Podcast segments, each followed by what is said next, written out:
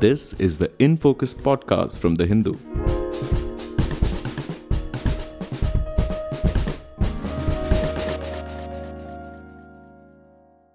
Hello and welcome to another edition of the In Focus podcast. I'm your host, G. Sampath.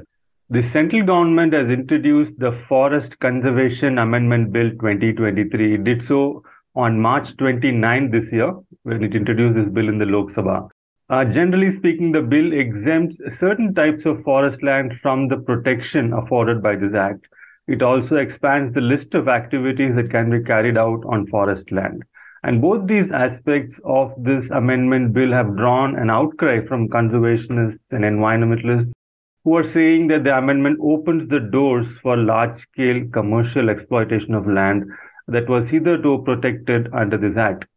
And the government has also not inspired much confidence regarding its intentions by sending the bill to a select committee of parliament which has no representatives from the opposition instead of referring it to the standing committee on science technology environment and forest for further scrutiny and now, with the Select Parliamentary Committee accepting submissions uh, from the public on the bill, there is renewed debate about its provisions and what they mean for India's forests.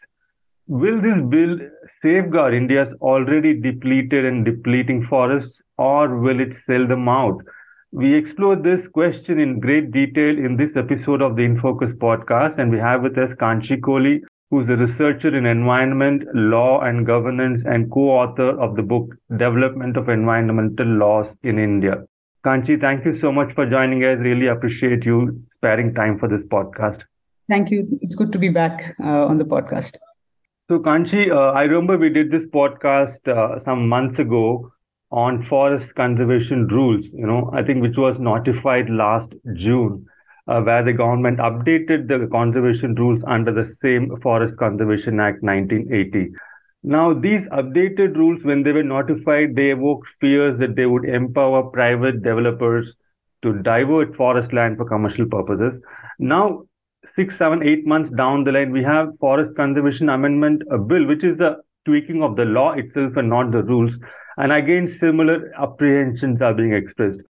So for the purpose of our listeners, you know, who may not understand the technicalities of this, can you explain what's the difference in function and intent, if any, between the rule changes of last year and the proposed law changes in this amendment bill right now? Yeah, uh, I think uh, what first we need to really uh, contextualize is that uh, forest governance is in India is a very vexed, complex, and conflicted uh, federal issue forests are on the concurrent list of India's constitution. So the power to manage govern forests is both the center and the state government. And both the forest conservation rules, which are enacted under the Forest Conservation Act that is currently under amendment, uh, basically deal with three aspects processes related to uh, diversion uh, for, from forest land to non forest use, uh, forest to non forest use, dereservation of forests from uh, recorded forest to uh, to other any other category and felling of trees on forest land uh, and for all these three purposes state governments and any other user agency have to take prior permissions from the central government so the overall you know context under which you have to view both the changes under the Forest Conservation Act, uh, uh, the, the, the Amendment Act, as well as the rules, is this overall governance framework within which the processes of forest rights, etc., are intertwined uh, ever since the enactment of the Forest Rights Act. So broadly, what what what is what are we talking about? Uh, you know, in these two changes, the forest conservation rules basically elaborated and reinterpreted, you know, the procedure for forest land diversion, the nitty gritties, the bureaucratic nitty gritties, amongst the various concerns, two big concerns were uh, the reinterpreting of the uh, the previous rules and circulars to say the the consent of the village assemblies of or gram sabhas is not a prerequisite for the central government to issue forest diversion permissions uh, or forest or what is popularly known as forest clearances uh, and and these processes can be looked at uh, by a project steering committee which uh, it, it, was not explicitly stated, but uh, it is assumed that these processes will be looked at at the state level, uh, which is looking at the rights recognition process. And some of these things we had discussed in the previous podcast as well. The second vexed issue was the introduction of something called the accredited compensatory afforestation, which was basically um, offsetting loss of forests uh, or you know diverted for other large infrastructure etc purposes. And and how do you actually make land available for for that accredited uh, compensatory afforestation which is a prerequisite for all user, user agencies so this is broadly uh, what what the forest conservation rules uh, were all about, and the, the the range of concerns raised with respect to forest rights, ecological uh, issues related to plantations, etc. The present set of uh, amendments is of the Parent Act. It's of the Forest Conservation Act of 1980. And this uh, amendment basically is trying to reorganize the scope and clarify the scope uh, of the forest scope and jurisdiction of the Forest Conservation Act, both in terms of what kinds of lands the act will apply on and what kind of activities it would be under its jurisdiction. And to re- reiterate, this is basically with respect to the prior permission that needs to be taken by the central government. So this is broadly what it is. Um, uh, it is, and uh, so the overall, you know, if you see the overall objective of both these legislations is to uh, to streamline certain procedures, jurisdictions of this the legislation, uh, and and uh, also interpret uh, the scope of the law, keeping in mind various judicial interpretations, etc. And we can discuss that in subsequent questions.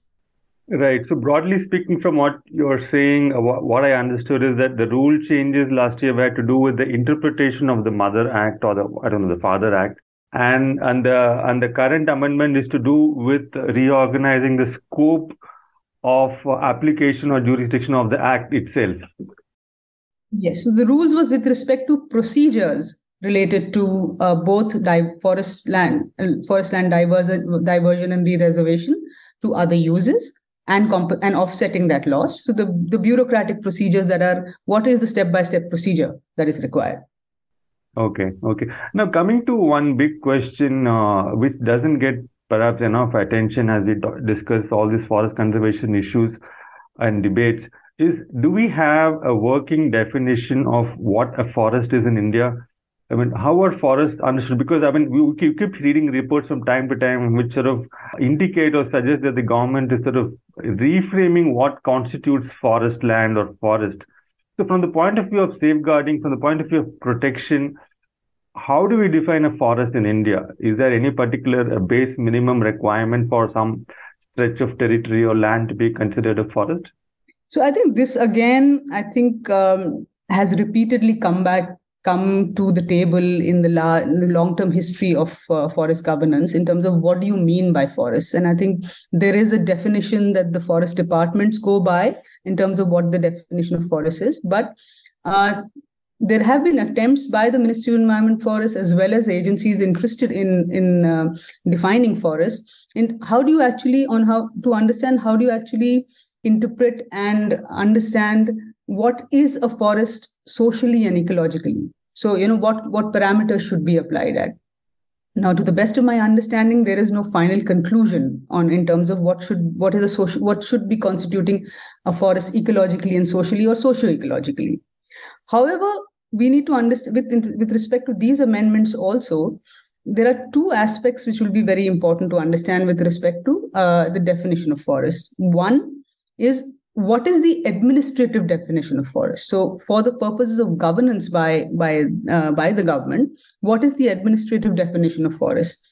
And if you go by uh, if you go by um, this you know what what biannually comes out as the state of forest report that considers and to calculate what is india's forest cover that looks at recorded forest land as well as trees outside forest areas as uh, broadly to say this is India's forest cover. But if you see it further, for the purposes of the Forest Conservation Act, which is it's it's a it's it's it complicated because there is there is a definition to say okay this is India's forest cover for an external use, but there is also a definition that is restricted for the purposes of the application of the Forest Conservation Act. So basically, you may you may recognize a large area as as a forest cover but this act applies on xyz lands And you know, uh, until recently, and and and even as this um, bill is pending, all recorded government recorded forest lands, whether it is state government or central government, and any land on which the dictionary meaning of forest can apply constitutes forest for the purposes of the application of the Forest Conservation Act. So, what is the dictionary meaning of what is the dictionary meaning of forest? I'm sorry. There is no, there is no dictionary meaning of forest really. Uh, in it, and every state is interpreting its own. So basically, what the what the Supreme Court in 1996 said that there is all lands on which the dictionary meaning of forest um, is is applicable uh, is should be considered forest for the purposes of the Forest Conservation Act, prior permissions under the Forest Conservation Act. Now, each state government came up with, with was uh, was asked to come up with its own criteria to identify uh, what they would consider as deemed forest. Some states were managed to do it some states did not manage to do it. So i think so this is in some senses you know um, and and because this was constantly litigated upon it was it was uh, you know conflicted uh, to some senses i think what the government is trying to do is sort out that matter to say that uh, from here on uh, with the coming in of the new forest conservation act you will have this this is what the act will apply on this is what it won't apply on and really uh, restricting or expanding the scope of the applicability rather than a broad kind of um, uh, definition of dictionary meaning Right. So you, so if I understand it correctly, let me rephrase uh, uh, what you just said. So you are saying that there is one definition of forest uh, for administrative purposes, and then there is through this amendment there is going to be another definition of forest for the purpose of uh, from a legal perspective in terms of application of this act. Is that right?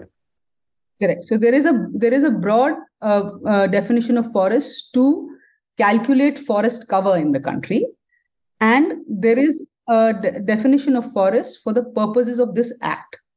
So you want to have a broader definition so that you can you can claim greater forest cover and you want to have a narrower definition so that you can exploit more land for other purposes. Is that what it is? Uh, you could so this is where it gets linked up to uh, you know india's climate commitments which we can speak about subsequently as well and and raise plantations. So in some senses if you are able to bring more land under plantations that will also bring in more land under the forest cover. See one of the things with this this law is that in the, the discussion paper that the ministry actually brought out stated that uh, private individuals and private landowners or institutions are not incentivized enough to grow plantations because they feel the moment they grow plantations dictionary meaning would apply and they will not be able to their land the use of that land will be restricted.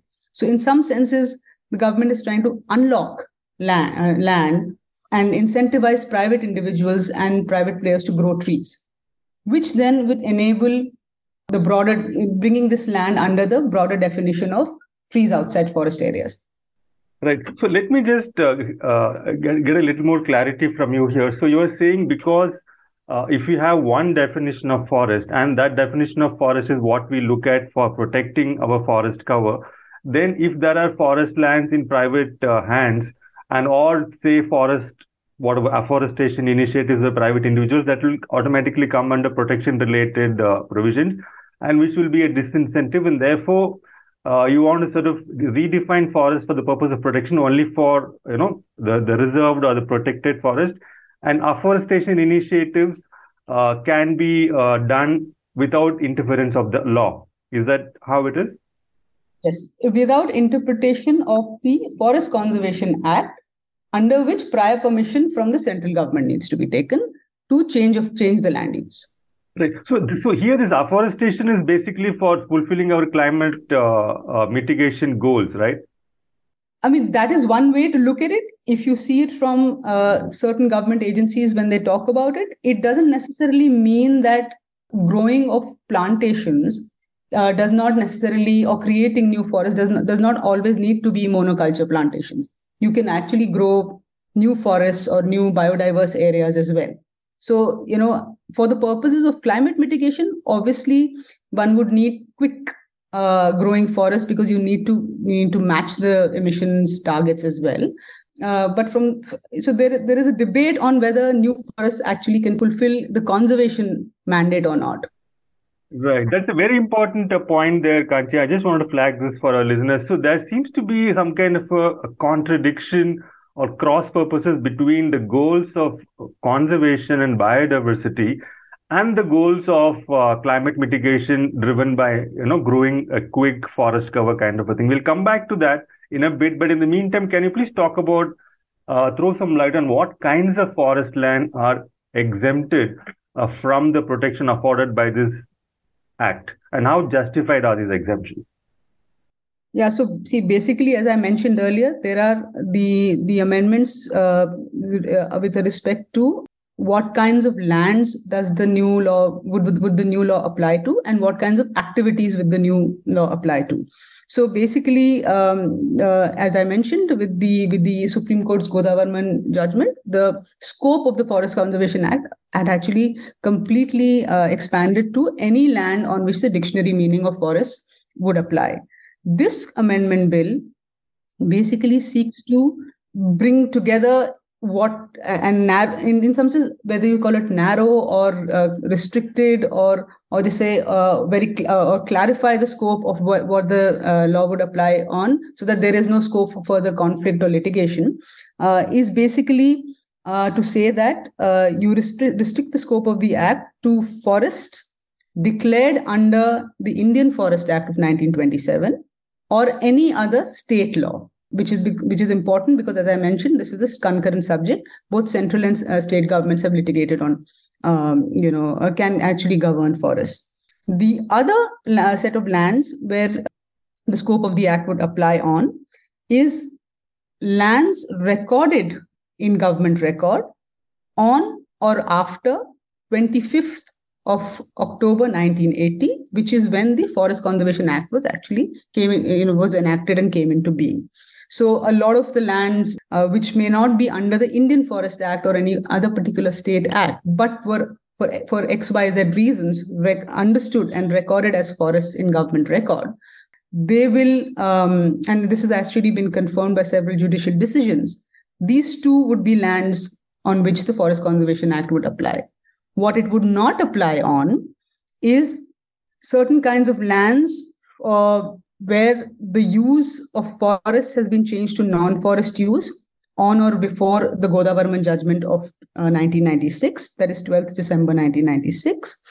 Uh, certain lands which are alongside rail lines or public uh, utilities of 0.1, 0.10 uh, hectares, 100 uh, kilometers distance from international uh, borders, line of control, line of actual control, so LOC and LAC basically only where when there is proposed to be used for strategic security purposes and lands up to 10 hectares proposed to be used as security infrastructure so basically what i'm trying to say is that there are uh, there are certain lands on which the act would apply and there are certain exceptions even within that that have been introduced Right. So one of the exemptions or exceptions you just mentioned is land within 100 kilometers of the international border. No, does this not include almost the entire northeastern uh, region, know, all those seven sisters, those states, and much of Himalayan forest land? I mean, they're all, I mean, it's, it's a very sort of uh, comparatively geographically narrow strip of land in those areas. So, wouldn't that all fall under uh, this exemption?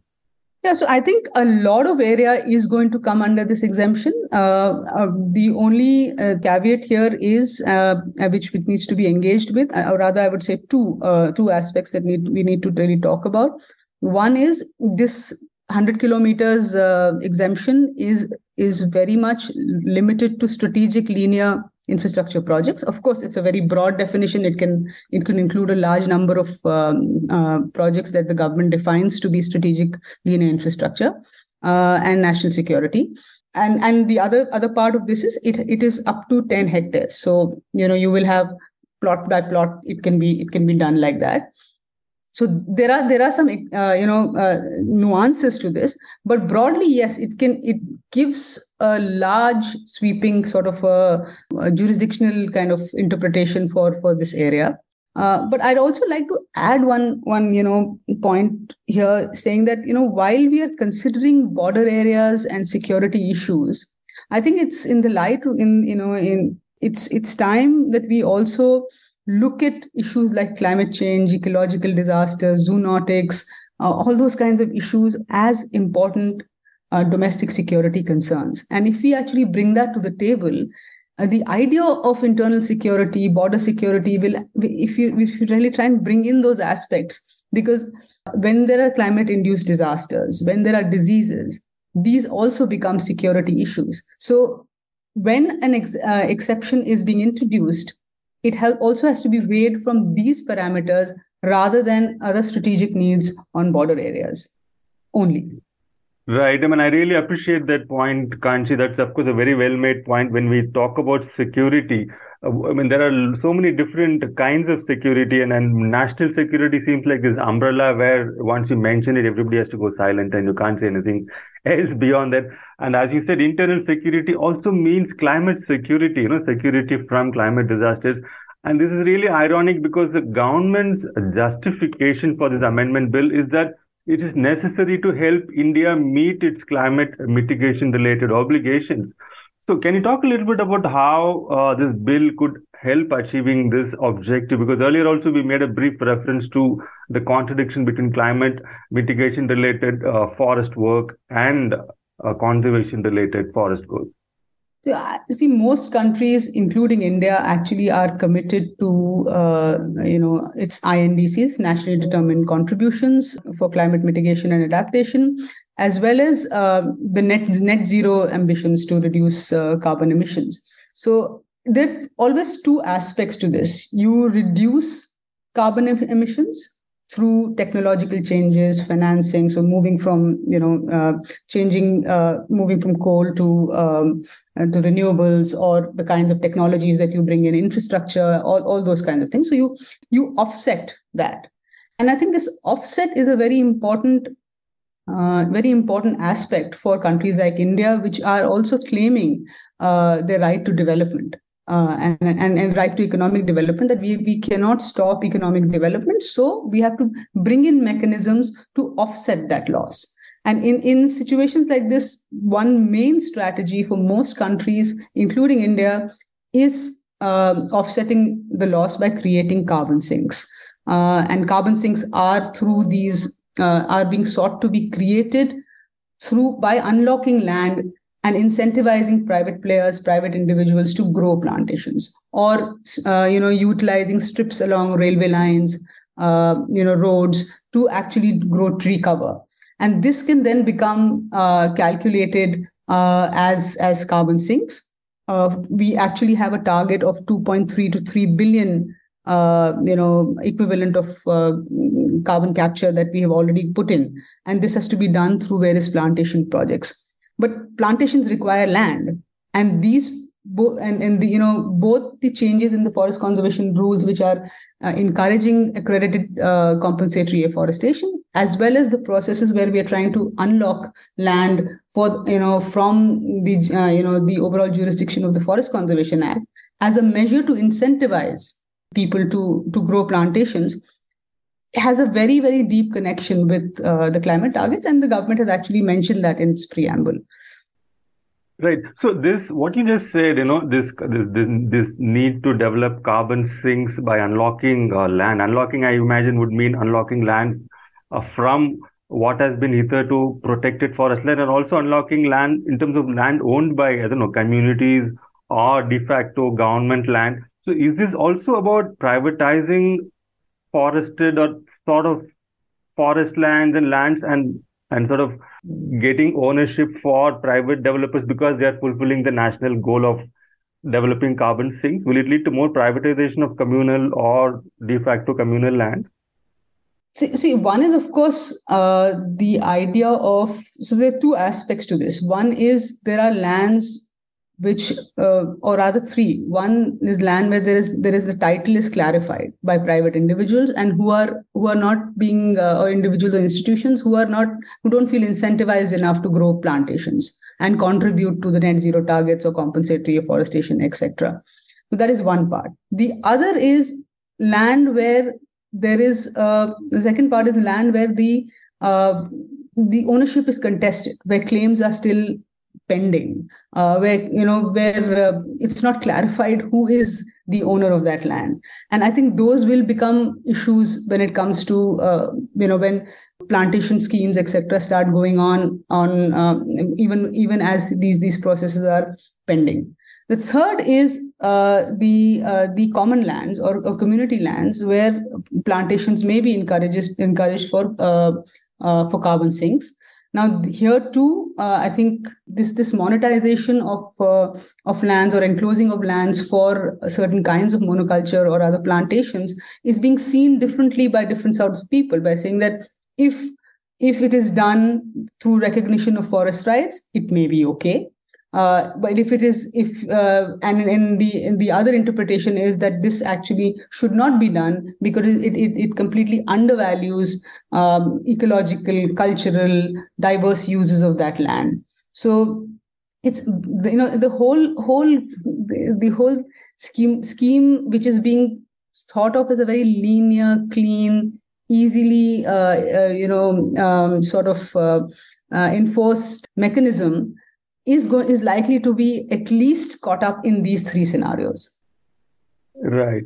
So, uh, I mean, a, a, a, land which is uh, which is functioning as a carbon sink uh, through monoculture, plantations, and so on is a very different kind of a forest than a land which is uh, originally a forest and is a forest. I mean, I think uh, those are like qualitatively very different kinds of uh, forests.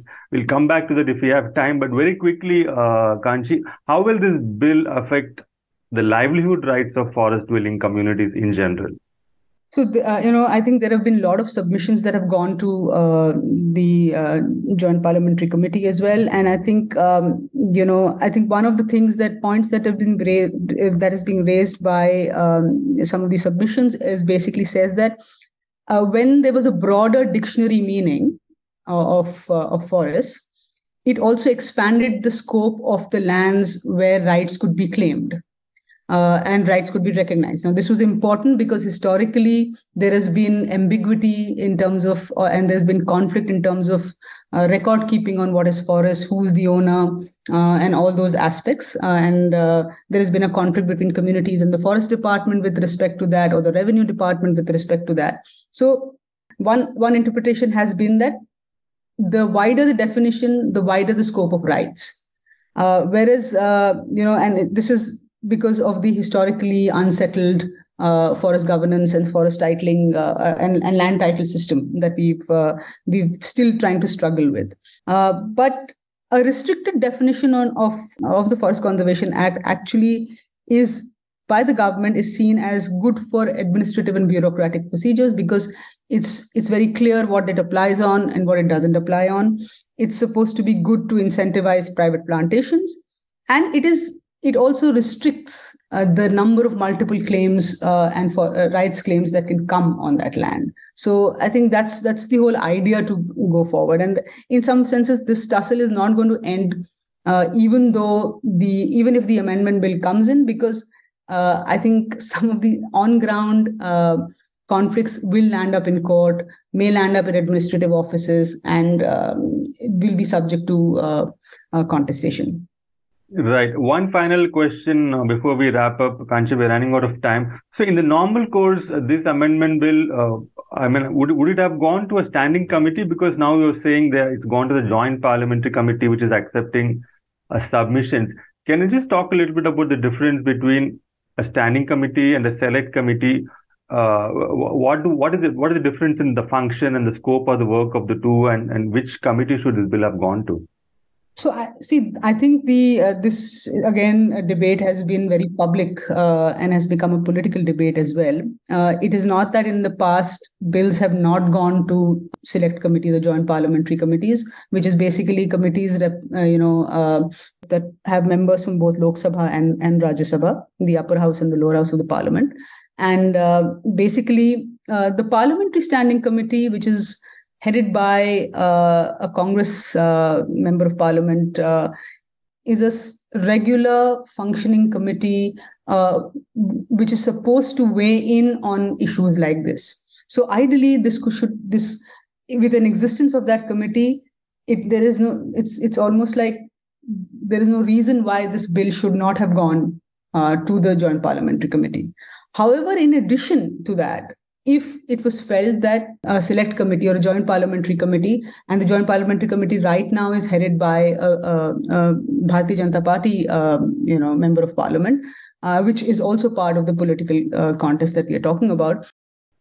Does it, does this committee have any representation from the opposition, any non-BJP people?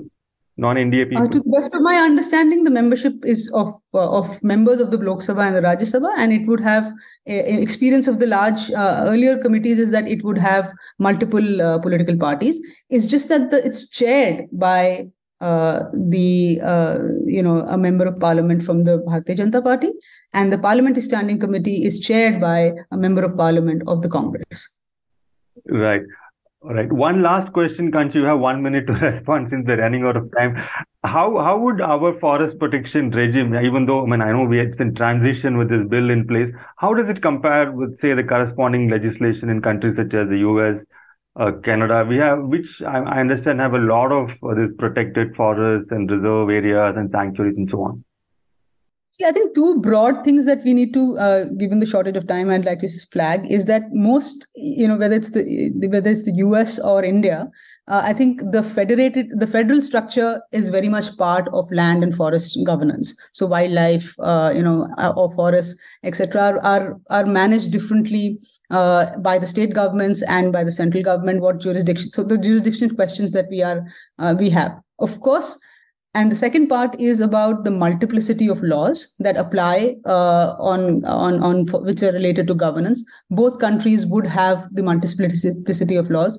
I'm not in a position to right now compare both these uh, entirely in terms of uh, what is better or worse. But I think in the case of India, what, it, what is very crucial is a very deep social cultural uh, you know connection that uh, that communities have with forest areas. Uh, our our forest areas are far more inhabited than uh, you know uh, countries like the United States. So I think uh, I think that then then there are fewer inviolate areas. So I think that complexity, given along with the federal structure. Uh, of forest governance as well as multiplicity of laws makes this a very very crucial issue that needs to be debated uh, and and it cannot be uh, viewed as a as a linear process because linear uh, you know because of the history and and the geographical spread of uh, of forests in India. Right, I, that's really well summed up, uh, Kanchi. I think the three points you mentioned, the, the importance of having a federated uh, structure for governance, especially given the diversity in India and the complexity, and the fact that we have a lot of forest areas which are inhabited. You know, we, it's it's very difficult. It doesn't. It, it won't. It could even be counterproductive to take the kind of what you describe as a linear approach. Okay, you have a centralized administrative kind of a setup which then decides the law and then it goes and gets executed in, in a top-down linear fashion. It may not really work in a country like India where forests are inhabited and there are multiplicity of uh, dimensions and relationships between the forest and the communities on the ground. Hopefully, all these will make it to the submissions uh, which are being uh, given to the parliamentary committee right now. Thank you so much, Kanchi, for joining us and sharing your thoughts and observations on this amendment. Thank you. Thank you. Thank you. Thank you for having me. In Focus will be back soon with analysis of the biggest news issues. In the meantime, you can find our podcast on Spotify, Apple Podcasts, Stitcher, and other platforms. Just search for In Focus by The Hindu. We'll see you soon.